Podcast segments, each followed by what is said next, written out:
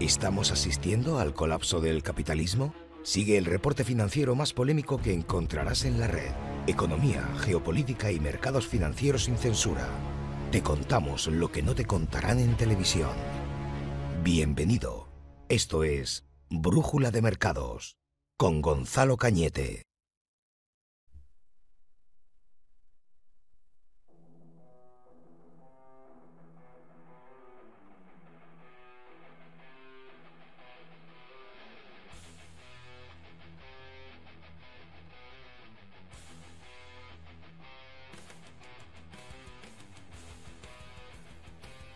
Brújula de Mercados, último programa del año 2021, ¿vale? Es el último programa del año y por eso en este reporte te voy a traer nueve predicciones que hizo Visual Capitalist, que ha recopilado Siru Hedge, que se cumplieron. Para el año 2021, nueve predicciones que hicieron que se han cumplido. Alucinante, ¿verdad? Bueno, eh, vamos a... Ahí estás.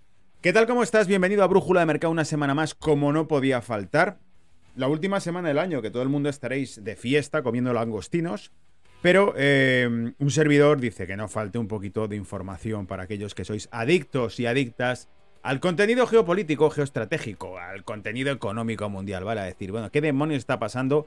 ¿Y qué le puedo decir a mi cuñado cuando empieza a decirme tonterías de que, de que esto, de lo otro? ¿No? Hay que estar informados, amigos, que hay muchos tontos sueltos y tenemos que culturizarnos eh, todo lo posible para no caer en las falacias de la caja tonta de la televisión y de eh, la clase política que nos lava el cerebro.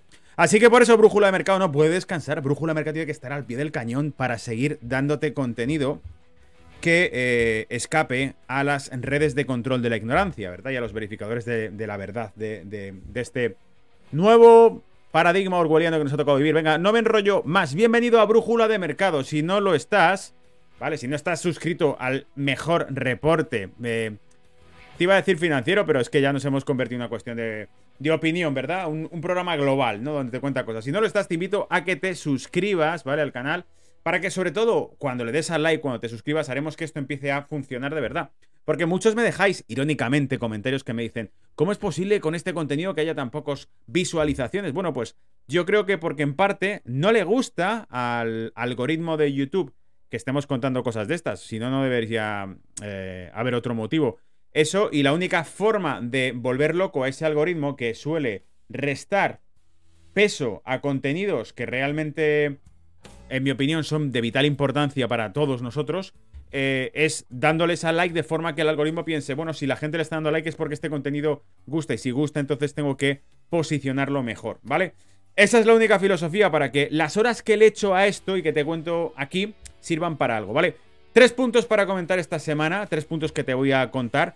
China y Rusia empiezan a planificar una... ¿Cómo decirlo? Empiezan a planificar cómo van a crear una infraestructura financiera que les dé mayor independencia para el futuro, para lo que viene. No es nuevo, en este programa os he contado ya por el año 2014.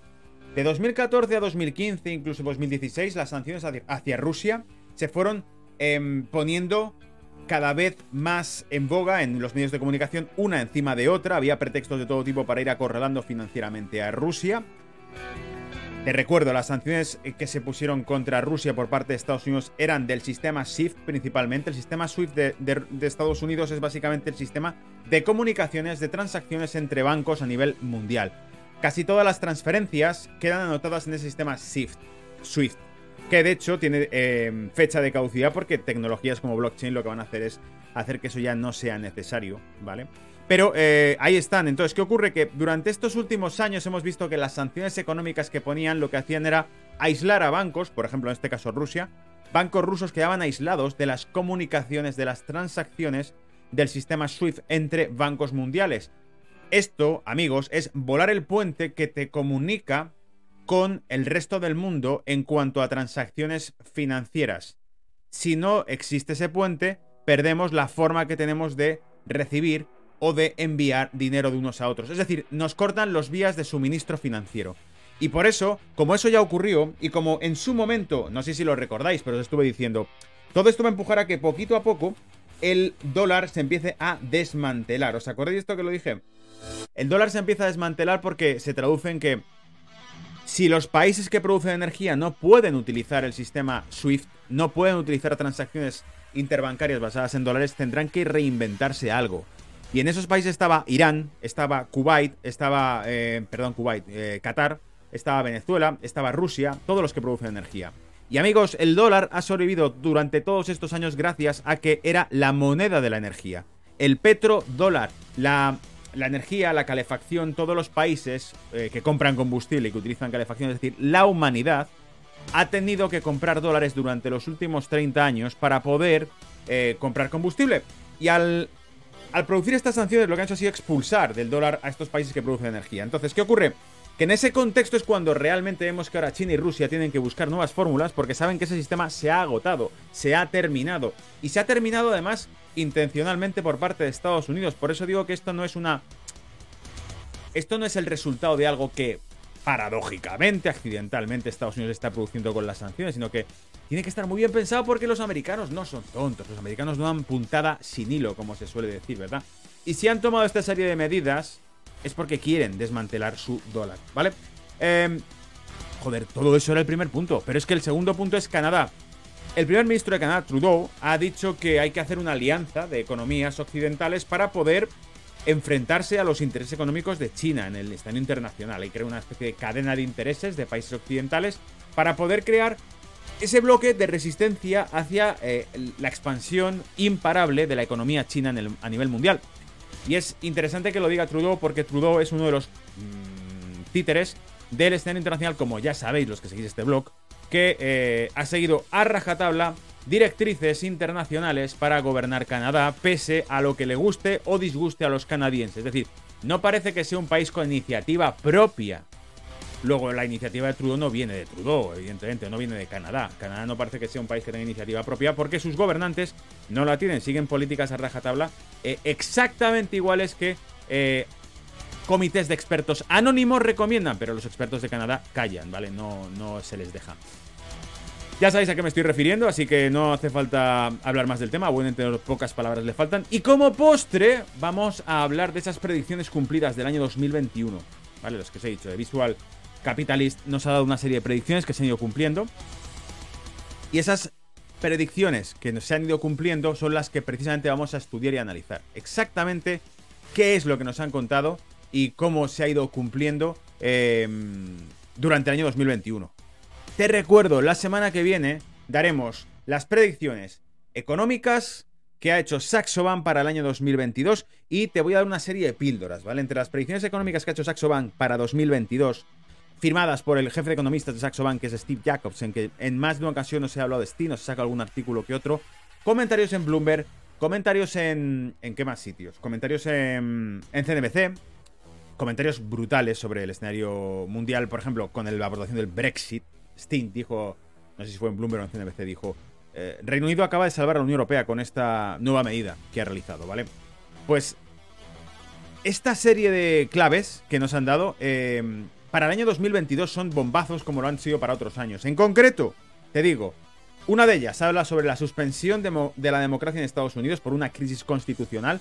Nos habla también cómo los NFT podrían matar a las discográficas al, hacer que la nueva tecnología eh, se haga inservibles a las discográficas y los negocios de discográficas, se pueda empezar a trabajar con ellas directamente sin la necesidad de utilizar a este tipo de compañías o esta industria de eh, los derechos digitales, sino que la nueva tecnología NFT permitirá que ya sean inservibles las discográficas. Por eso la tecnología blockchain representa en muchos casos una nueva transición hacia un nuevo tipo de tecnología que cambiará por completo las relaciones económicas, ¿vale? Y las hará obsoletas, la banca y muchas formas incluso de, instituciones estatales del gobierno, ¿vale? Más cosas que predice esa predicción de Saxo Bank, ¿no? Para el año 2022 te trae el feminismo, un asalto digital del feminismo al patriarcado. O sea, es alucinante. Te trae una serie de predicciones que digo, ¿por dónde va a salir esto? Pues la semana que viene, cuando os las cuente al detalle, vais a alucinar con los detalles que nos va dando. Pero dice, también nos habla Facebook, que haría un 30% durante el año 2022 frente al resto de activos en mercado frente al mercado, frente al benchmark.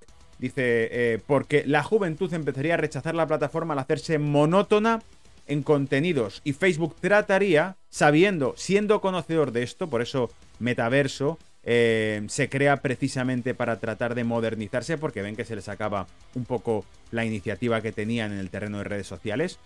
Y por último también pone nueva tecnología militar y espacial por el dominio hipersónico. Esa nueva tecnología hipersónica es la que haría que en, el año 2022 se entre en una carrera armamentística, tecnológica, militar, una nueva guerra fría, eh, en la que Estados Unidos y China estarán echando un pulso continuo por desarrollar ese tipo de tecnología. Parte de las predicciones para 2022 que veréis al detalle la semana que viene. Acordaros, esta semana lo que os voy a contar hoy, esta semana, es las predicciones del año 2021 que se han cumplido y que dio Visual Capitalist, ¿vale? Voy con ello, me meto ya donde estás, por aquí, ¿vale? Venga, vamos al, al lío y empecemos. Recordad que luego encontraréis el reporte completo en los podcasts, ¿vale? He resuelto el problema de sincronización que había ahora están ya en Evox, en, Spotify, en Apple Podcast y en Google Podcast. Y si quieres contactar conmigo, brújula de mercados mail.com o te vas directamente al chat de brújula de mercados en Telegram. ¿Queda claro? Vámonos al lío. China y Rusia, nuevos sistemas financieros. La arquitectura financiera centrada en Estados Unidos es una inmensa fuente de poder. La mayor parte del comercio internacional se realiza en dólares estadounidenses. Las transferencias de pagos pasan por el sistema de transacciones SWIFT en el país em, en el que el país tiene una inmensa influencia. Estados Unidos, básicamente. Se utiliza su tecnología para transferir eh, dinero a nivel mundial durante las últimas décadas. Mientras que el financiamiento se deriva de los bancos de inversión liderados por Estados Unidos, la deuda está clasificada por las agencias de calificación estadounidenses, incluso el crédito principal. Las cartas son americanas, es decir, nos está contando básicamente que los flujos de capital, las transacciones entre bancos a nivel mundial, las compañías o las agencias de calificación crediticia, que son las que establecen el riesgo que tienes de solvencia y las que, en definitiva, a través de esa calificación que deciden ellas te cuesta más o menos dinero el dinero que te prestan, ¿vale? Si fueses un banco, si fueses una multinacional de otro país, según la calificación crediticia que tienen estas agencias, te costará más o menos el dinero porque los bancos decirán más o menos según esa calificación crediticia. Luego, tienen todas las cartas para eh, dictar las relaciones financieras a nivel mundial, ¿verdad? Estos instrumentos económicos de poder permiten a Washington dirigir un imperio. Puede gestionar enormes déficits comerciales, recopilar datos sobre sus adversarios, dar un trato favorable a los aliados y aplastar a sus adversarios con sanciones. La arquitectura financiera centrada en Estados Unidos ya no es sostenible. La Casa Blanca ha perdido el control sobre su desequilibrio comercial negativo. La deuda se está saliendo de control y la inflación galopante está destruyendo la moneda, el dólar. Todo esto viene de un artículo titulado The US is losing its role Uh, has the World's Bank. Estados Unidos está perdiendo su rol como banco mundial. Artículo, por supuesto, publicado a través de RT News, RT News, eh, que ya sabéis que es un medio de comunicación ruso, que nos iban a contar, ¿verdad? La estrategia de seguridad de Estados Unidos confirma que China y Rusia son los dos estados principales en los que Washington mira, lo que hace imperativo que Moscú y Beijing establezcan una arquitectura financiera alternativa desvinculada de Estados Unidos y desdolarizada la desdolarización, algo que hemos tratado extensamente en este canal, en tu canal favorito, en Brújula de Mercado. La desdolarización, ¿vale? Dice, la dependencia reducida del dólar estadounidense como moneda de reserva y de transacción es un desafío inmenso, ya que el papel dominante del dólar estadounidense ha definido el sistema financiero internacional durante más de 75 años. Es la moneda mundial, te la comes con patatas, te guste o no. El dólar ha mantenido su posición fuerte por las tres principales. Eh, por tres razones principales. Uno, el enorme tamaño de la economía estadounidense. Dos, la preservación del valor del dólar al mantener baja la inflación. Y tres, el mercado financiero abierto y líquido.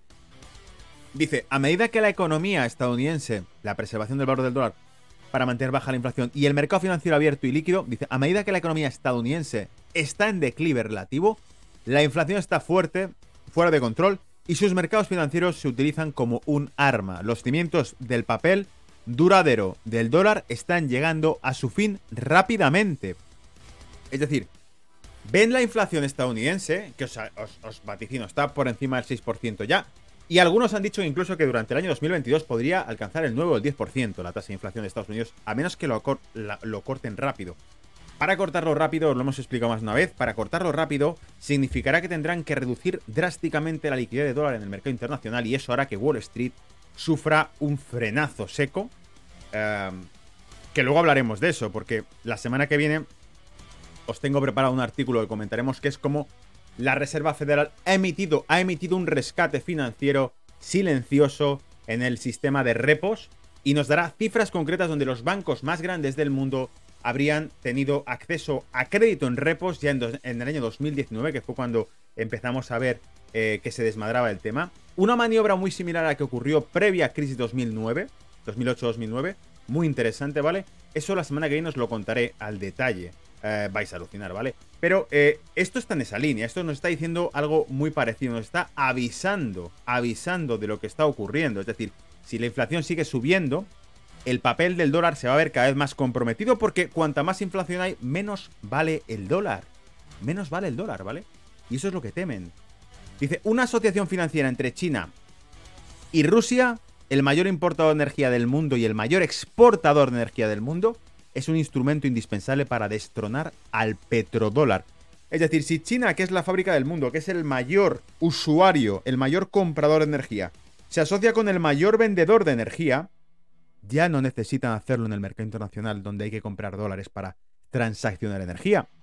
Es decir, tanto China como Rusia tienen reservas de dólares porque sus productos, eh, los productos chinos se venden en dólares y la energía se vende en dólares. Rusia tenía reservas de dólares por ese mismo motivo. Pero si estos se asocian, ¿para qué, para qué demonios quieren el dólar? Si viven eh, uno pegado al otro, ¿verdad? Y se han puesto de acuerdo. De hecho, fueron parte si es que todo esto es historia, es que todo eso es historia reciente, historia moderna que quedará contada en los libros del, del, futuro, ¿vale? Pero para que os hagáis una idea, año 2015, entre durante la crisis de finales de 2014 que tuvo Rusia con la caída del crudo, fijaos, ir a, lo he sacado muchas veces, pero ir a buscar el bono a 10 años, la deuda de Rusia se disparaba, la tasa de interés interbancaria se disparaba, eh, el rublo se desplomaba un 30% frente al dólar en un día solamente, y era un tobogán durante todo un mes en diciembre. Esa crisis eh, se saldó, se, solucionó, se salvó con un pacto con el Banco Popular de China, en el que se firmó el mayor acuerdo de transacciones de gas de la historia de Rusia. El mayor acuerdo, bueno, y de la historia del mundo. Un acuerdo de suministro de gas licuado ruso a China por cifras gigantescas. A 30 años creo que era el acuerdo, ¿vale? Entonces, eh, el mayor acuerdo de gas licuado del mundo. ¿A cambio de qué? De que las transacciones se utilizasen yuanes para la comercialización de ese gas. Esto ya ocurrió en 2015. Lo que nos están contando ahora simplemente es la historia de lo que ha pasado. Están viendo esto como si fuese... Ahí va, mira, la hegemonía del dólar se está complicando. No, esto lo veíamos venir en este, en este maldito blog. Os he contado cada uno de estos detalles durante los últimos años, ¿vale? El que lo ha seguido de cerca sabe que todo esto se explicó en su momento con detalle. Una asociación financiera entre China y Rusia, el mayor importador de energía y el mayor exportador de energía del mundo, los dos hermanos, ¿vale? Esto ya lo contamos en su día nosotros. Dice, em, aproximadamente en el año 2015, el 90% del comercio entre Rusia y China se liquidaba en dólares. Para el 2020, el comercio denominado en dólares entre los dos gigantes euroasiáticos se había reducido casi a la mitad, con solo el 46% del comercio en dólares. Rusia también ha estado a la vanguardia en la reducción de la participación del dólar estadounidense en sus reservas de divisa. Se lo están liquidando, amigos. Y dice, los mecanismos para desdolarizar el comercio entre China y Rusia también se utilizan para poner fin al uso del dólar con terceros. No solo ellos dos quieren quitárselo, quieren forzar a que otros ya no lo necesiten. Por ejemplo, Irán, cuando fue sancionado durante la legislatura, administración de Trump, Irán empezó eh, soslayadamente, se amenazó a China con sanciones económicas porque soslayadamente se sospechaba que el crudo de Irán seguía llegando a China, pero no se hacían transacciones eh, a través de SWIFT, ni porque estaba expulsado de SWIFT también Irán, y que de algún modo era como, estáis forzando a que China deje de utilizar el dólar y a que Irán deje de utilizar el dólar. Y claro, Rusia ya había recibido lo suyo en sanciones. Dice, Rusia también ha estado a la vanguardia de la reducción de la participación del oro estadounidense en reservas, ¿vale? Dice, los mecanismos de desvalorización del comercio chino y Rusia también se utilizan para poner fin al uso con terceros. Y esto, están viendo avances en, lugar, en lugares como América Latina, Turquía, Irán, la India, etc. Estados Unidos ha estado bombeando dólares al mundo entero durante décadas y en algún momento, en algún momento, la marea cambiará a medida que el mar de dólares regrese a casa con un valor cada vez menor. ¿Os acordáis cuando explicamos paradojas? Y las hemos explicado en este blog, en este programa. Hemos explicado paradojas como cómo Estados Unidos hacía un default como el que pudo hacer Alemania en 1956, como el que temían de Grecia, pues ya te digo, Grecia, un, país pequeño no puede hacer un default porque le machacan vivo y le roban todo. Un país grande sí puede hacer un default. Estados Unidos hacía un default implícito. ¿Qué quería decir hacer un default implícito? Vale, pues ábrete bien las orejas porque esta es la forma de hacer un default implícito.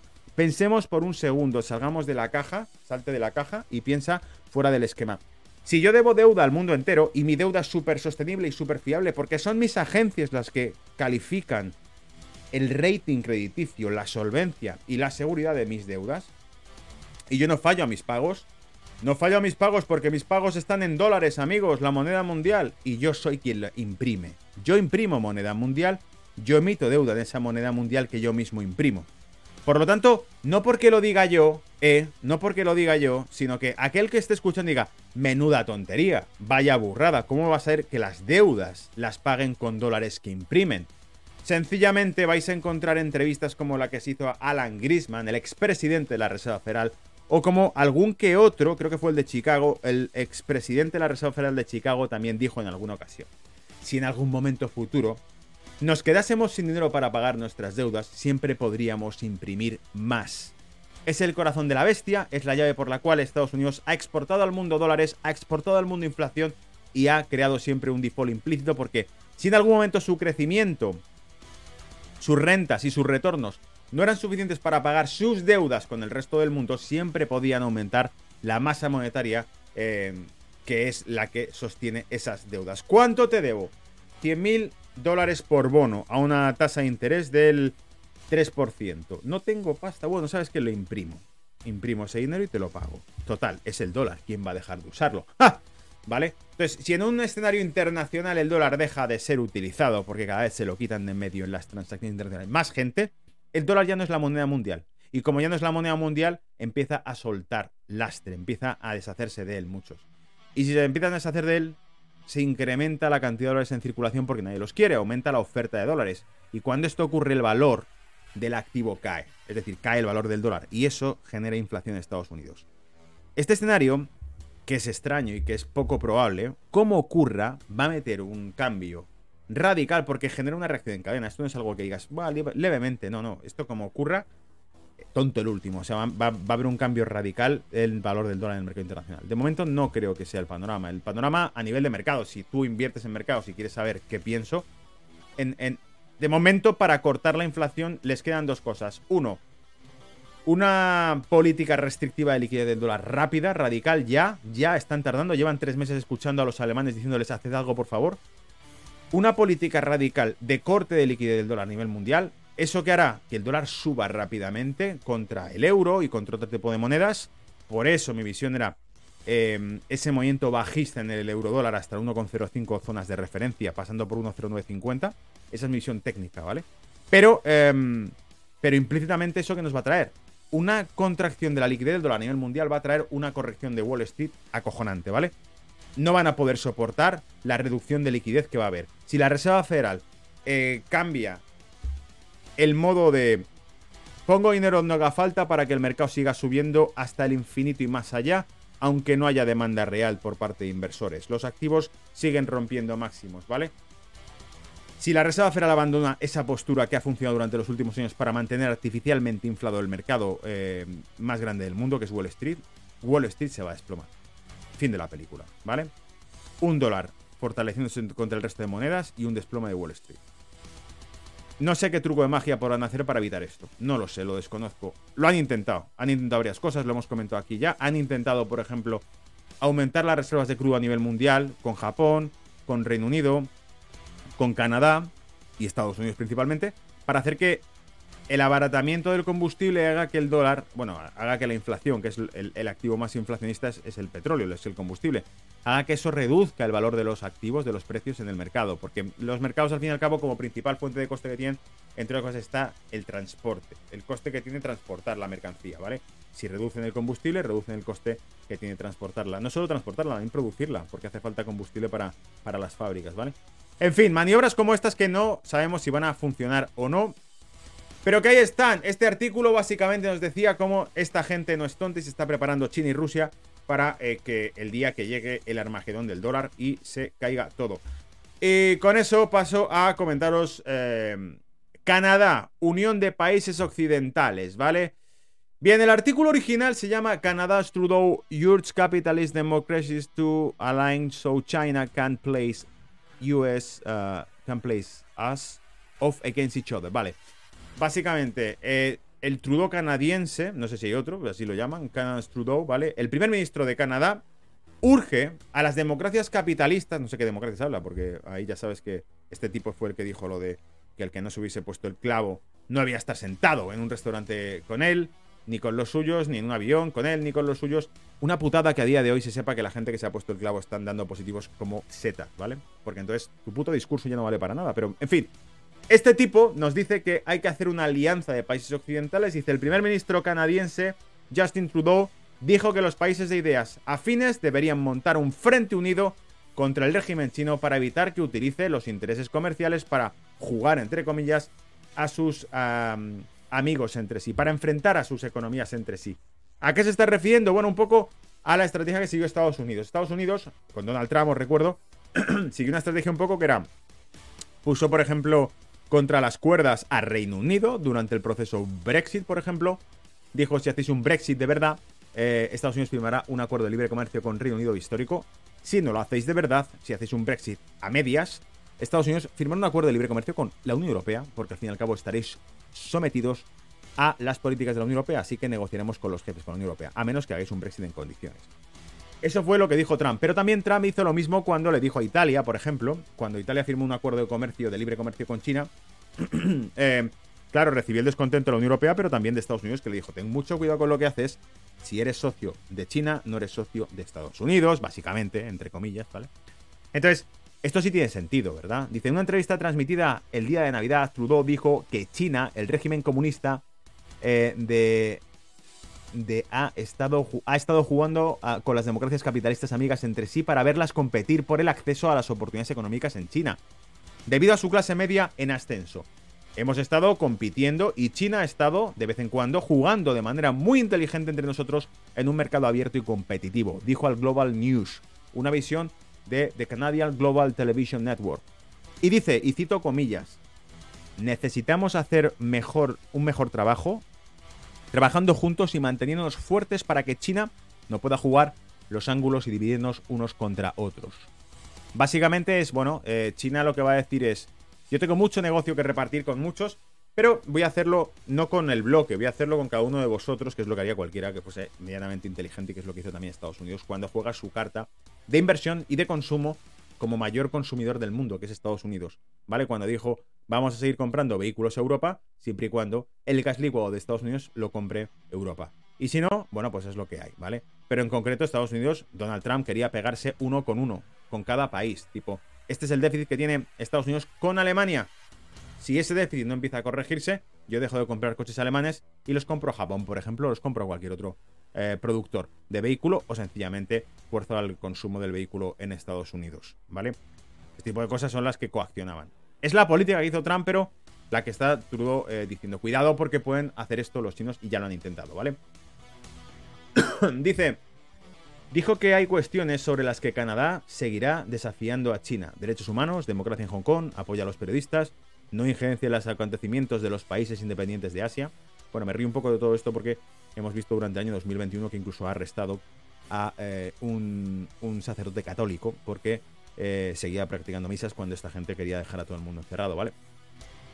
Competimos entre nosotros, observó el primer ministro canadiense, dando ejemplo. Estamos tratando de ver cómo podríamos obtener un mejor acceso para la carne vacuna canadiense eh, que la carne australiana a este país, a ese mercado. Es decir, Canadá compite con Australia por venderle comida a China. ¿Vale? Esto no deja de ser paradójico e irónico cómo nos hemos convertido en exportadores, los países occidentales, las mayores potencias, exportadores de alimentos a China y China de productos electrónicos y tecnología. Es decir, em, tecnología, alguno dirá, no, tecnología no, China no tiene tecnología, la copia toda de, Occidente. Por eso, eh, Donald Trump también citó lo de que, en parte, la, propia eh, OMC, la Organización Mundial de Comercio, debería exigir a China que respetase los derechos de propiedad intelectual de los productores en China. Es decir, Apple se va a producir los iPhone a China y casualmente, seis meses después, pues las compañías chinas disponen de, teléfonos móviles, disponen de una tecnología idéntica a la de Apple, ¿no? Evidentemente están copiando la tecnología. En fin, entonces, este tipo de cuestiones son las que ponen un poco entre la espada y la pared eh, las posturas de esto. Bueno, China compra carne, bueno, compra carne y minerales a Nueva Zelanda y a Australia. Entonces dice, bueno, pues eh, Canadá compite por venderle. Y Estados Unidos vende soja a China. O sea, esto ya lo analizamos con la guerra comercial de Trump, ¿os acordáis en este blog? Vimos exactamente qué vendía el resto del mundo a China y qué es lo que vendía China al resto del mundo. Y en concreto Estados Unidos vendía producto agrícola a China y China le vendía productos electrónicos. Es acojonante, ¿vale? Han ganado la partida en casi todos los terrenos ya. Sigo con el artículo. El caso de extradición se abandonó después de que eh, Meng llegara a un acuerdo con el Departamento de Justicia de Estados Unidos en septiembre. ¿De qué, extradición? Espérate. ah, ah vale, sí, perdón. Canadá y China no se han llevado bien desde que Canadá arrestó a Meng Wanzhou, directora financiera del gigante chino de las telecomunicaciones Huawei e hija del fundador de la compañía, con una orden de extradición a Estados Unidos. Poco después, China arrestó a dos canadienses en lo que muchos críticos han llamado, comillas, diplomacia de rehenes de ojo por ojo, tipo, tú arrestas a esta señora, pues yo arresto a dos canadienses aquí y luego ya nos cambiamos prisioneros, ¿verdad? Entonces decía básicamente, el caso de extradición se abandonó después de que Meng llegara a un acuerdo con el Departamento de Justicia de Estados Unidos en septiembre. Eh, China liberó a los dos canadienses, Michael Covering y, y Michael Spavor, pocas horas después del acuerdo. El medio el, en medio del conflicto, el gobernante del Partido Comunista Chino también bloqueó las importaciones agrícolas canadienses a China. Cortó las importaciones de producto agrícola canadiense a China. Lo cortó. Como medida de presión a Canadá, ¿vale? Pues ya no te compro trigo, jódete. Causando miles de millones de dólares en pérdidas de ingresos para los productores canadienses, incluidos al menos 4.000 millones en 2019. Trudeau dijo que estas detenciones arbitrarias hicieron que las democracias capitalistas se unieran para declarar, comillas, no a la diplomacia coercitiva. Em, la diplomacia coercitiva no está bien, lo que marcó la diferencia para hacer frente a las amenazas del Partido Comunista Chino.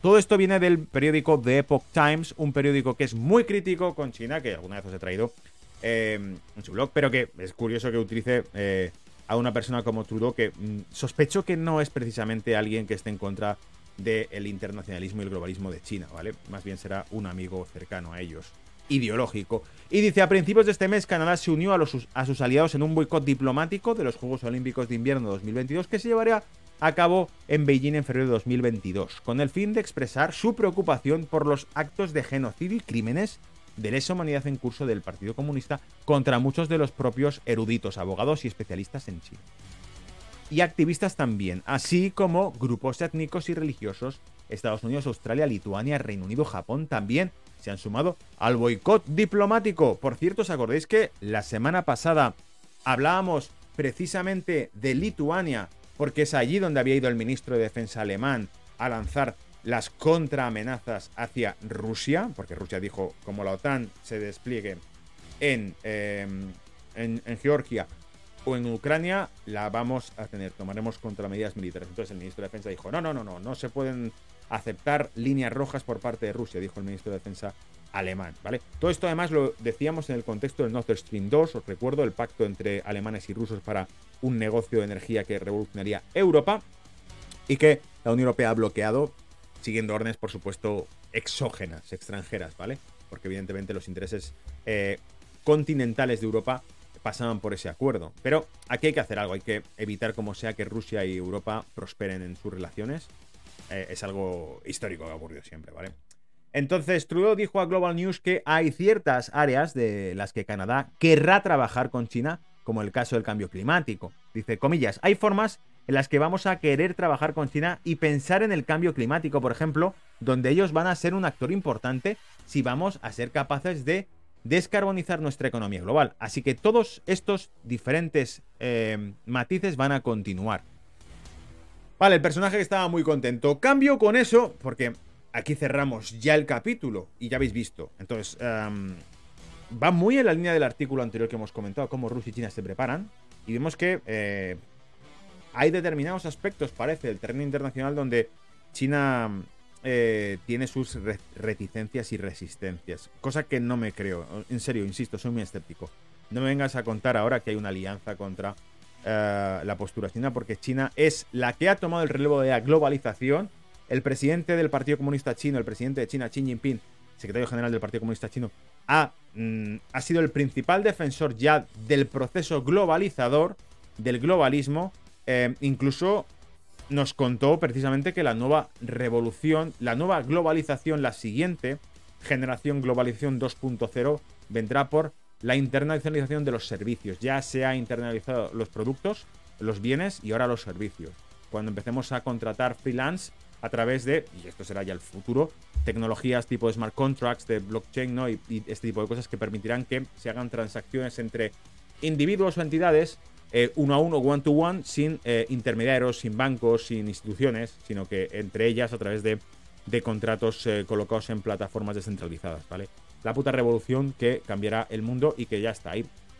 Cambio de tercio y os cuento ya el plato en cuestión, ¿vale? Que era las nueve predicciones que se acertó por parte de Visual Capitalist para el año 2021 y que Siru ha compilado. Tenéis ahí, si queréis buscar el artículo completo, como os digo siempre, Who got it right? ¿Quién tenía razón? A look back at expert predictions for 2021. ¿Quién tenía razón? Una mirada atrás a las predicciones de los expertos para 2021.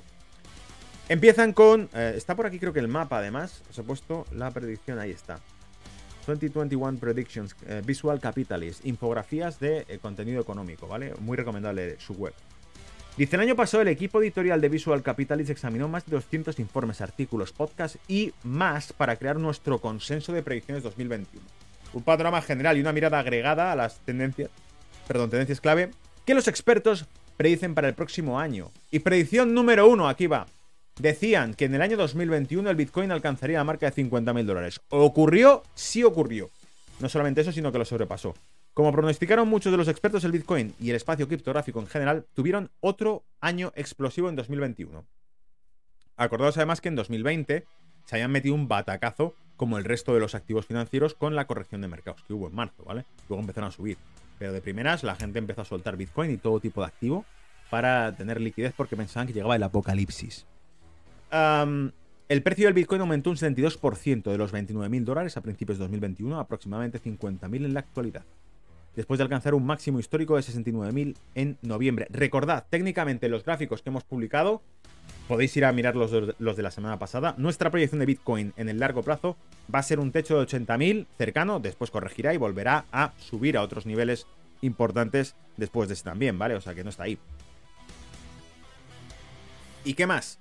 Bueno, eh, el aumento de precios no tuvo, no estuvo exento de su parte justa de volatilidad, con Bitcoin sufriendo tres retrocesos diferentes de al menos un 30%. El mayor fue una corrección del 50% en mayo. Ahí estábamos, este tipo de cosas las hemos analizado en gráfico. Mírate en el blog Brújula de Mercados en YouTube los informes que te pone, eh, pues me parece que el título que le ponemos es donde invertir o estrategia de inversión, ¿no? Y ahí están todos los gráficos. El ascenso del Bitcoin es impresionante considerando la cantidad de atención y capital que se invirtió en otras criptomonedas y sectores en el espacio. Eh, las cadenas de bloques de capa 1 como Ethereum eh, dieron un 483% en 2021 y Solana un 12.500% en 2021, superando en gran medida el crecimiento de los precios de Bitcoin. Y las NFT surgieron como uno de los mercados más calientes del año. Cierto, o sea, vimos cómo todo este tipo de cuestiones empezaron a ponerse en boca en el mercado financiero y dice, predicción 2, el PIB mundial crece de un 5 a un 6%. ¿Ocurrió? Sí. ¿Por qué? Porque en aquel momento muchos decían, bueno, a lo mejor es que 2021 es más jodido incluso que 2020 o no se consigue recuperar. Hablaron incluso de riesgos de recesión, ¿vale? Eh, macroeconómicamente hablando sabemos que está plagado de agujeros y que tenemos multitud de eh, factores, ángulos latentes recesivos. Por ejemplo, los gastos, eh, la política fiscal de Estados Unidos, el, aumento del déficit que está teniendo, la falta de demanda de empleo que se está produciendo pese a que no se ha recuperado del todo el nivel de empleo. Hay del orden de 2 millones de puestos de trabajo en Estados Unidos que no están siendo demandados y que no se sabe por qué. Creen que es por, por el COVID, por lockdowns, porque la gente ya no lo demanda, porque puede trabajar desde casa, porque busca un mejor empleo o por las ayudas fiscales de Estados Unidos. Bueno, pues todo este tipo de factores en la mayor economía de Occidente son los que pueden desencadenar una recesión económica. Y la inflación está subiendo, o sea que, que había motivos para sospechar de esto. Sin embargo, dice, para finales de 2021, Euromonitor International espera que el PIB real mundial aumente un 5,7%, lo que alinea perfectamente las predicciones de los expertos del año pasado. Sin embargo, a pesar del crecimiento general de la economía mundial, este año no ha estado exento de desafíos. Los problemas de, la cadena de suministros han provocado un aumento de los precios mundiales de las materias primas y dado que es probable que las restricciones de oferta continúen en 2022 o más allá, se espera que la inflación global siga aumentando, lo que podría crear un lastre para el crecimiento del PIB real. Ah, en fin, pues básicamente lo que estamos diciendo, los orígenes de la inflación de Estados Unidos, que están ahí, no solamente en las cadenas de suministros, están también pues en, lo que hemos dicho, una contracción de la oferta. Eh, ¿Qué es eso? Es básicamente que no llega el producto a la tienda ah, y que hay menos productos em, que entonces y por eso la disminución de la oferta produce un aumento del precio. Es la peor inflación que puede producirse, se llama estaflación, ¿vale? Una reducción de la oferta es una recesión económica que además trae inflación y eso se llama estaflación, estancamiento económico con inflación. La inflación buena, por decirlo así, sería una inflación que se produce por motivo de un aumento de la demanda. Demandamos, consumimos más, demandamos más, invertimos más y por lo tanto aumentan los precios porque aumenta la demanda, pero eso no es lo que está ocurriendo desafortunadamente. Así que vamos a la predicción número 3. Me meto con ella. Dice crecimiento positivo para las acciones de la pequeña de pequeña capitalización, las small caps. Aquí sacamos en más de una ocasión el índice Russell, que de vez en cuando trato de traerlo como porque es muy predictivo, ¿vale? Si quieres ver Wall Street, si quieres ver cómo va a evolucionar las acciones en el futuro. Te miras el índice Russell porque está formado por más de 2.000 activos subyacentes. En este caso han cogido ejemplo el, S&P Small Caps. El índice SP Small Caps 600 generó una rentabilidad de 24,6% desde el 31 de diciembre de 2020 hasta el 7 de diciembre de 2021. Esto imita el rendimiento del índice SP500 que creó creció un 24,8% durante el mismo periodo. O sea, casi un 30% en benchmark de subidas en el mercado de la renta variable. Muchos analistas esperan que la empresa de pequeña capitalización de Estados Unidos continúe en su impulso en 2022. Históricamente, la clase de activos disfruta de ganancias significativas durante épocas de sólido crecimiento económico. Cuidado. Cuidado, ¿eh? Por contexto, el Fondo Monetario Internacional espera que el PIB de Estados Unidos crezca un 5,2% en 2022, superando a muchas otras economías desarrolladas. Cuidado, ¿vale? Sigo diciendo cuidado porque al fin y al cabo estos, estos, que, estos comentarios que están haciendo eh, tienen muchos peros y muchos comas y muchos paréntesis y comillas porque, eh, lo he dicho, estructuralmente ni el consumo ni el crédito en Estados Unidos están en, en un punto sano. Entonces hay que ver cómo todo eso se va a traducir realmente en, en el impacto que pueda generar en el mundo de la inversión, ¿vale? De las, sobre todo las small caps, que son las compañías que se enfrentan con la realidad. Las, grandes están protegidas por la Reserva Federal las compañías como Apple, Google y todo este tipo de compañías pueden estar infladas como tú quieras porque no van a dejar caer. Pero una compañía de baja capitalización la, la pueden dejar hundirse en la mierda perfectamente, ¿vale? Predicción número 4, el ESG alcanza un punto de inflexión en 2021. Esto es curioso, porque los ESGs forman parte de mm, este rollo, de, mm, de este rollo me refiero, de, toda esta ingeniería nueva que se está haciendo para cambiar el tejido económico, que es el crear ese tipo de economías de sostenibles, ¿no? De gobernanza, de ecología, crear una especie de rating en el cual regulación básicamente, regulación financiera, es decir, regulación en la que eh, se invierte más o menos en determinadas compañías según se adapte o no a ciertas políticas no según hagan bien o mal sus negocios, sino según se adapten o no a ciertas políticas. Entonces, se trata de restringir la actividad de compañías que no cumplan con lo que dice una agenda mundial. Esto es mm, las tripas o el engranaje de la Agenda 2030, de la Agenda 2030. Fijaos, dice, el ESG continúa su trayectoria ascendente en 2021. Los fondos dedicados a ese tipo de compañías basadas en, en este criterio, os he puesto por aquí la chuleta, tenéis aquí abajo, definición de los principios de la ONU para la inversión responsable, PRI. Todo esto va de la misma película. Estos son directrices internacionales, ¿vale? Para em, tratar de redigir el crédito y la inversión hacia compañías que se porten bien. Entonces dice, solo en el tercer trimestre de 2021 la cantidad de fondos sostenibles, ahí tenemos ya por dónde va la película, aumentó un 51% aproximadamente, 7.500 en todo el mundo. Y los activos bajo administración alcanzaron un récord de 3,9 billones. En los Estados Unidos los activos de fondos sostenibles superan la marca de los 300.000 millones. Es decir, se crean fondos, pero cuidado porque esos fondos tienen probablemente truco y trampa, es decir, primero, se trata de redirigir la inversión hacia este tipo de fondos castigando a otros, pese a que los otros puedan ser más innovadores o más rentables. Pero estos cumplen con lo que dice Papá Estado, ¿vale? Con lo que dice Papá Estado o Papá Globalista. Eh, y claro, puede ser engañoso porque, por supuesto, va a haber fondo para esta gente, porque realmente, eh, si algo hemos aprendido durante los últimos años, post-crisis 2009, es que prácticamente todos los activos que suben, suben por financiación de bancos centrales, no porque tú y yo como inversores estemos interesados en ellos. La mano privada no los mira, los mira la financiación de bancos centrales. Así que está todo muy trucado.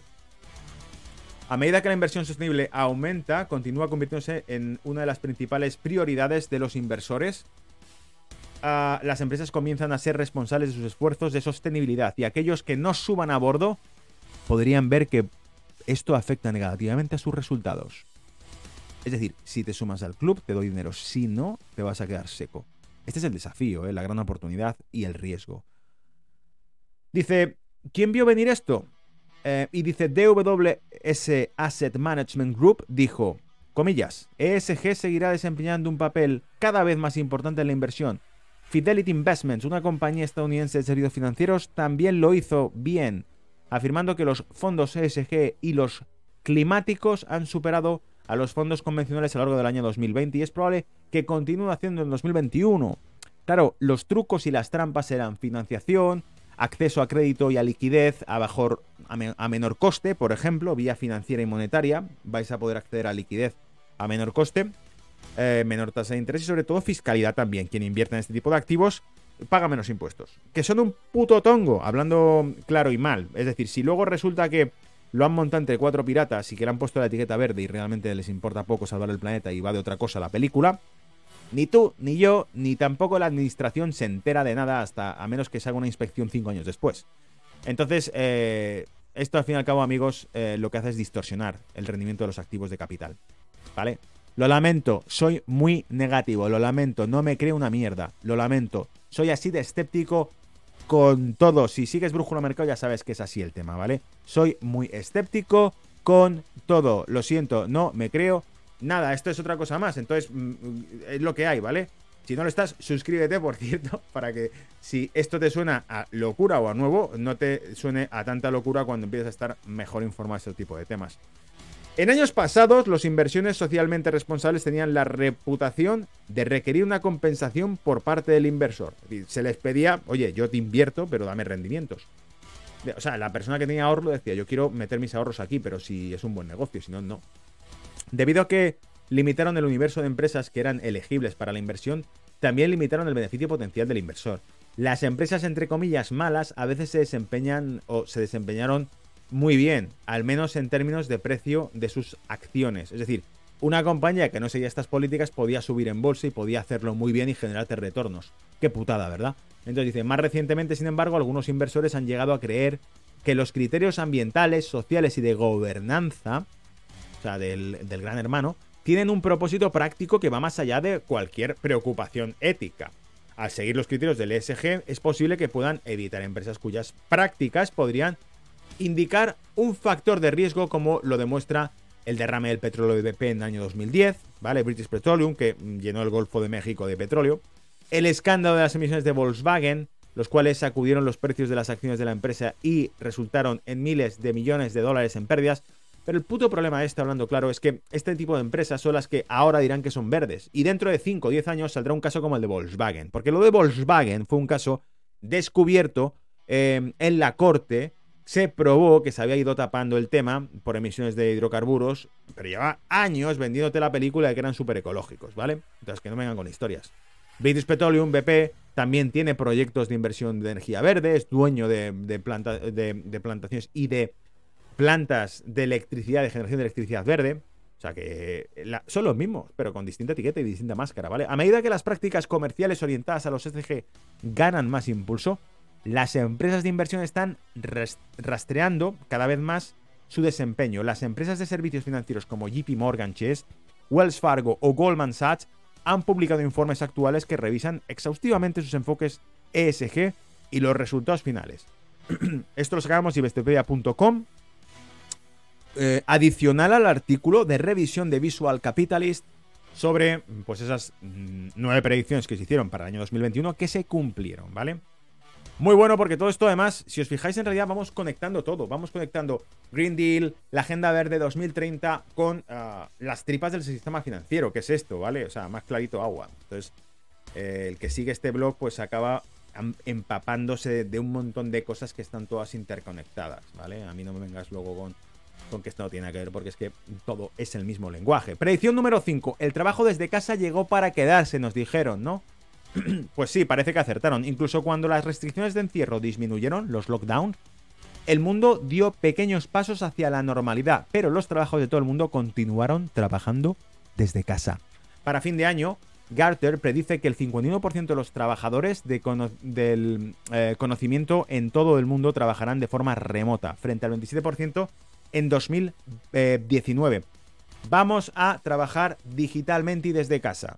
¿Vale? Es lo que hay. Lo dijo Xi Jinping. La nueva globalización es la de los servicios. Vas a trabajar desde casa, hazte a la puta idea. Y además, te digo más. O sea, vete haciendo la idea que tienes que buscarte tus propios negocios online. Ofrece tus servicios, monta una web, haz lo que sea, porque realmente esto cada vez empieza a estar más atomizado. El mercado laboral, me refiero, ¿vale? lo cual brinda muchas oportunidades de crecimiento para muchos de vosotros y muchos riesgos para los que estén empanados, los que estén eh, dormidos en su sillón, ¿no? Esperando que una empresa o el papá Estado les salve. Afortunadamente el trabajo remontó, em, perdón, remoto no parece tener un impacto negativo en el compromiso de los empleados. Es decir, se portan bien, los chicos se portan bien, las chicas se portan bien, trabajan bien desde casa, dan el callo. Esto, esto se va a acabar. O sea, esto es parte del pasado, ya lo veréis. De hecho, una encuesta reciente de Gallup encontró que el 36% de los encuestados estadounidenses se sentían comprometidos en el trabajo eh, a un nivel casi histórico. ¿Quién predijo esto? Dice Fortress, lo dijo. Los modelos de trabajo híbridos se convertirán en la forma para los trabajadores de la información. Blue Frontier también predijo esto. Comillas, la mayoría de las empresas emplearán un modelo de trabajo híbrido con menos personas en la oficina y más empleados remotos a tiempo completo. ¿Sabes lo que estoy pensando ahora? ¿Cómo afectará al mercado inmobiliario de eh, ciudades como en la que yo me encuentro, Londres City o Canary Wharf, que está aquí al lado, que yo puedo ver las torres desde casa? Esos centros de oficinas gigantescos que se van a quedar eh, vacíos. Se podrán montar locales de ocio. Yo he estado en, oficinas de, de City, donde teníamos directamente en diferentes plantas billares, eh, cafetería, eh, sofás, eh, cine incluso, cine, o sea, una sala de cine para, el ocio. O sea, tú puedes estar currando y cogías una hora de descanso y te subías y te ibas a, echar un billar, ¿vale? Te metías una sala de reuniones ahí en silencio, aparte porque estaba todo lleno de microsalas donde poder reunirte por una llamada, una conferencia, o simplemente estar en el sofá hablando con gente y, y de todo, ¿no? Y cafetería, pues eso, em, tu empresa pagaba por tener la oficina ahí X cantidad como los servicios, ¿no? Al consorcio, al edificio. Y el edificio ponía café, barra libre de cafés, de refrescos, de tés y de, y de snacks, ¿no? Ah, para el personal de, la oficina. En fin, ese tipo de cosas, ¿vale? Entonces, ¿en qué se convertirá esto? ¿En centros de ocio? Las oficinas, porque hay gigantes enteros de todo esto. Predicción número 6. Los, los SPAC caerán en desgracia. Los SPAC caerán en desgracia. Y dice, Dice, eh, bueno, los SPACs son básicamente como unas venture capital, como este tipo de empresas que se fundan solamente para hacer lo que llaman em, corporate, eh, corporate action, sí, acciones corporativas, ¿no? Eh, o eventos corporativos, que son cuando montamos un negocio solamente para participar o adquirir una compañía en bolsa. Entonces dice, las empresas de adquisición con fines especiales, SPAC por sus siglas en inglés, disminuyeron en el 2021 a pesar de un buen comienzo de año en 2020. El mercado de empresas de cheques en blanco, así como se llama en inglés, alcanzó su punto máximo en marzo de 2021 cuando se emitieron un récord de 109 SPACs. La SEC tomó medidas energéticas, enérgicas perdón, contra las prácticas contables y la representante de Maxim Waters, presidenta del Comité de Servicios Financieros de la Cámara de Representantes, comentó que tenía profundas preocupaciones sobre la falta de transparencia y responsabilidad que es un sello distintivo del proceso SPAC. Te pongo el artículo, eh, bueno, te pongo el fragmento de este artículo aquí en primera eh, plana.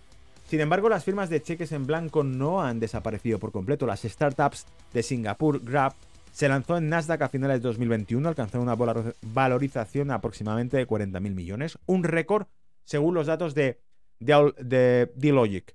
Además, la emisión está volviendo al alza, una señal de que el mercado SPAC podría estar regresando.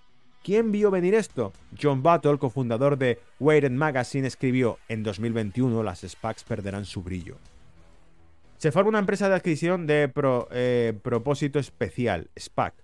¿Vale? Traigo este fragmento de Investopedia también. Para recaudar dinero a través de la oferta pública inicial, OPI, OPI, ¿vale? Initial Public Offer, que os sonará a los que sois criptoadictos, a las eh, ICOs, la ICO, la Initial Currency Offer, ¿vale? para comprar otra empresa. En el momento de sus ofertas públicas iniciales, las SPAC no tienen operaciones comerciales existentes e incluso objetivos establecidos para la adquisición. Los inversores en SPAC pueden variar desde famosos fondos de capital privado a celebridades hasta eh, el público en general. Las SPAC, tienen dos años para completar una adquisición o deben devolver sus fondos a los inversores. ¿Sabéis a qué me recuerda? A un proyecto que se creó Creo que fue contra Elon Musk. Se hizo. No sé si se llamaba Stop Elon Musk o algo así. Se creó una cripto que a través del token querían capitalizar suficientes fondos para adquirir Tesla y despedir a Elon Musk de Tesla. ¿Suena esto o no? Lo comentamos en su momento en el blog, ¿vale? Más cosas. Venga, eh, las 7. China tendrá su fuerte, un fuerte 2021. China tuvo una primera mitad del año impresionante, pero el crecimiento se desaceleró en el tercer trimestre. Curiosamente, no fue tanto el COVID lo que terminó dañando la economía china, más bien el país luchó con problemas de la cadena de suministro, junto con una drástica represión regulatoria por parte del Partido Comunista Chino que terminó paralizando industrias nacionales. Los inversores estaban tan asustados por la represión del gobierno chino que desde octubre de 2020 hasta octubre de 2021 vendieron más de un billón de acciones chinas. Esto eh, también os lo fui narrando en el blog cuando compañías que habían salido a bolsa chinas, eh, una en concreto, fue suspendida eh, porque no compartía parte de la base de datos. Era, no me acuerdo ahora cómo se llamaba el proyecto, pero era un tipo Uber, pero para camiones de origen, bueno, era una compañía china que salía cotizada en Estados Unidos en bolsa a través de una oferta inicial de venta y que era una idea tipo Uber, pero para camiones de transporte, ¿vale? Y como no compartía los datos con el gobierno, pues tuvo ahí una intervención regulatoria y cayó en bolsa, ¿vale? ¿Quién, eh, entendió esto bien? Eh, eh, James McGregor, presidente de la firma de asuntos públicos de China, APCO Worldwide, dijo que China va a estar por delante de todas las economías. Sin embargo, su reputación global no va a mejorar, no va a caer mejor al mundo, pero va a seguir estando a la cabeza. Y Venga, vamos a ir ya con la penúltima predicción. Te dice básicamente continuará la reacción de las Big Tech, las grandes tecnológicas. Desde audiencias en el Congreso hasta multas masivas, la reacción tecnológica continúa hasta 2021. Los CEOs de las Big Tech fueron llevados ante el gobierno de Estados Unidos en numerosas ocasiones, incluidas las audiencias de desinformación de mayo 2021 y la audiencia de antimonopolio en julio 2021.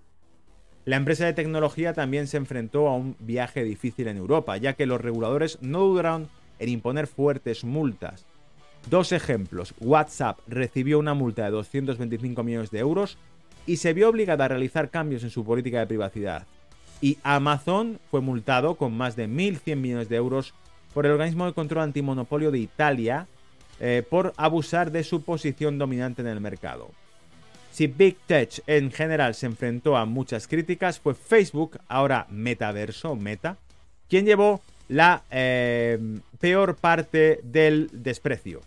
Esto fue especialmente el caso después de que la ex empleada de Facebook, France Haugen, firmó miles de documentos internos, filtró miles de documentos internos al Wall Street Journal que, según Haugen, muestran que la compañía prioriza las ganancias sobre el bienestar de los usuarios. Hay mucha presión para que los legisladores estadounidenses promulguen nuevas regulaciones que hagan que las empresas de redes sociales sean más responsables, pero no se han tomado decisiones sobre cómo serían estas nuevas regulaciones.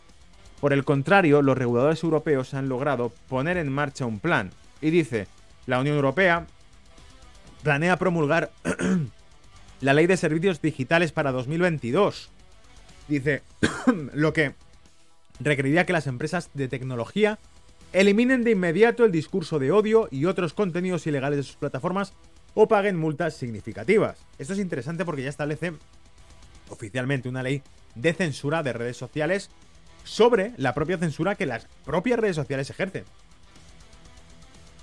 Y esto también lo conté en Brújula de Mercado y esto también te puedes informar. Te invito a que veas o que sigas las grabaciones que hubo de la comisión de julio 2021 en Estados Unidos y que especialmente prestes atención a las palabras que tuvo el, eh, el congresista, el senador Ted, eh, eh, Cruz por, por, Texas hacia Twitter, ¿vale? Literalmente le dijo, ¿cuál es la política editorial, la línea editorial de Twitter?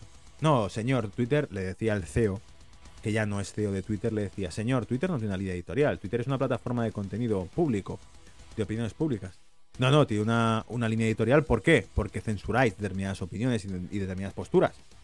Dejáis, o sea, tenéis un corte ideológico, un corte editorial y elimináis contenidos de personas que no están de acuerdo con ciertas posturas políticas.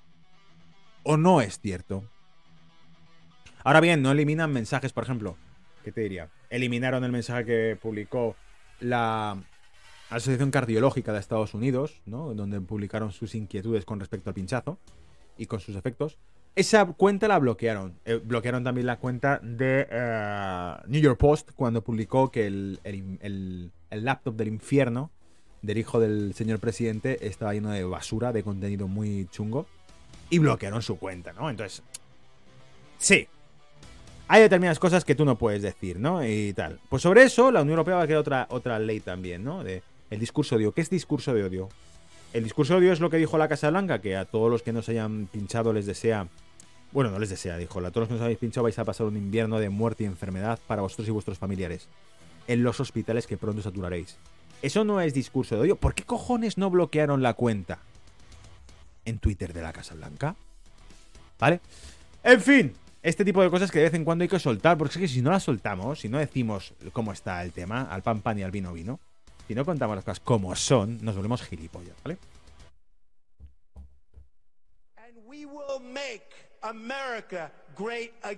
Vale, tenía que caer el comentario por aquí, eh, que no lo he soltado en todo el reporte semanal, así que ha tocado aquí, ¿vale? Lo siento. Y sigo, dos poderosos eh, contrapuntos a las eh, fanfarronas dirigidas a las empresas de tecnología son que los precios de las acciones han subido en gran medida y los usuarios siguen utilizando estos servicios. Es decir, por mucho que te puteemos, por mucho que controlemos tu información, por mucho que te bloqueemos y te censuremos, los borregos, el ganado, la gente, las personas, nosotros seguimos utilizando sus servicios. Seguimos junkies y adictos a sus plataformas por mucho que nos puteen y nos laven el cerebro, ¿vale?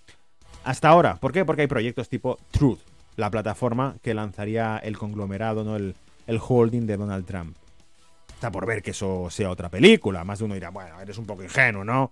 Eh, seguramente van por la misma línea. Bueno, vamos a ver qué tal, ¿vale? Vamos a ver qué tal. Incluso Facebook, que es posiblemente la marca más criticada, ha visto nunca, eh, nunca ha visto una caída de usuarios trimestre a trimestre.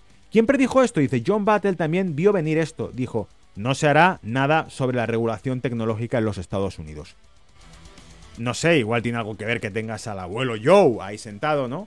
Que gracias a, las redes sociales fue como consiguió no desplomarse en la línea de, opinión, ¿vale? Hubo un meme en su momento que ha sido bastante divertido que salía un tipo tirado, ¿no? Era como una situación de guerra.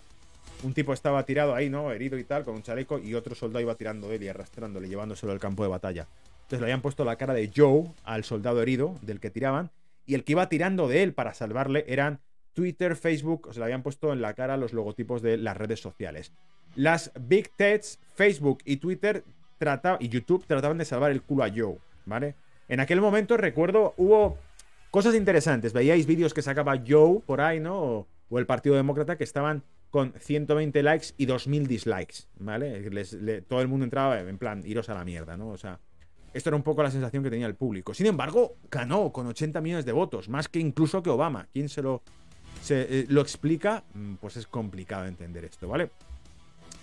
Predicción 9 y última. Los millennials ah, responden al llamado de los suburbios. Los millennials se alejaron de la ciudad, pero no tanto a los suburbios. Más bien, los pueblos pequeños y las áreas rurales experimentaron el mayor crecimiento a medida que la gente se alejaba de las ciudades grandes y caras.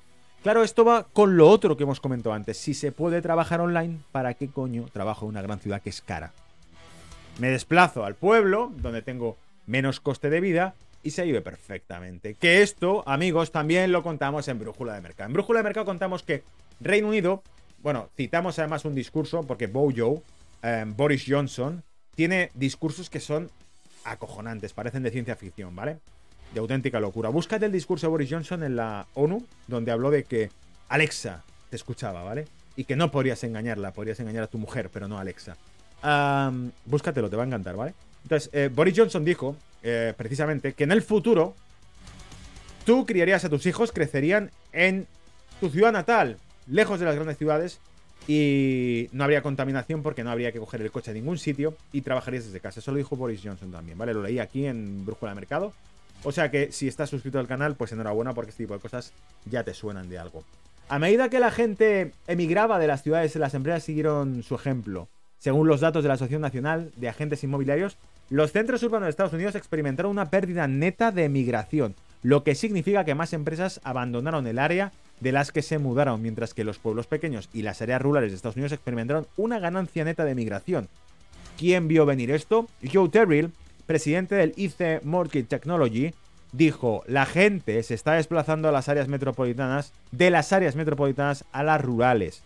Esperamos que esta tendencia migratoria continúe a medida que las personas redefinan lo que significa el hogar para ellos.